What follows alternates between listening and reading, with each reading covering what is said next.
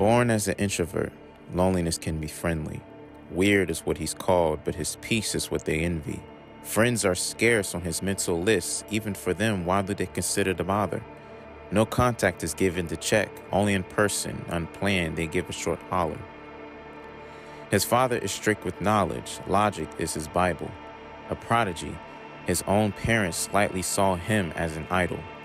People that know him will brag of meeting him, but only so little do. His mind speaks more than his tongue. Much confidence is not accrued. His mother is calmly spiritual, freely spoken, pleased by everyone to be in her presence, laughs even when not joking.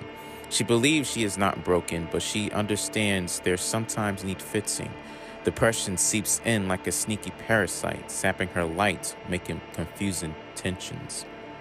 Their introverted son, named Gris, could not understand how they wed each other.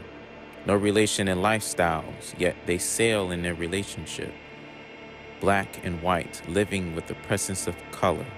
He starts to think this world is more complex our minds can equip.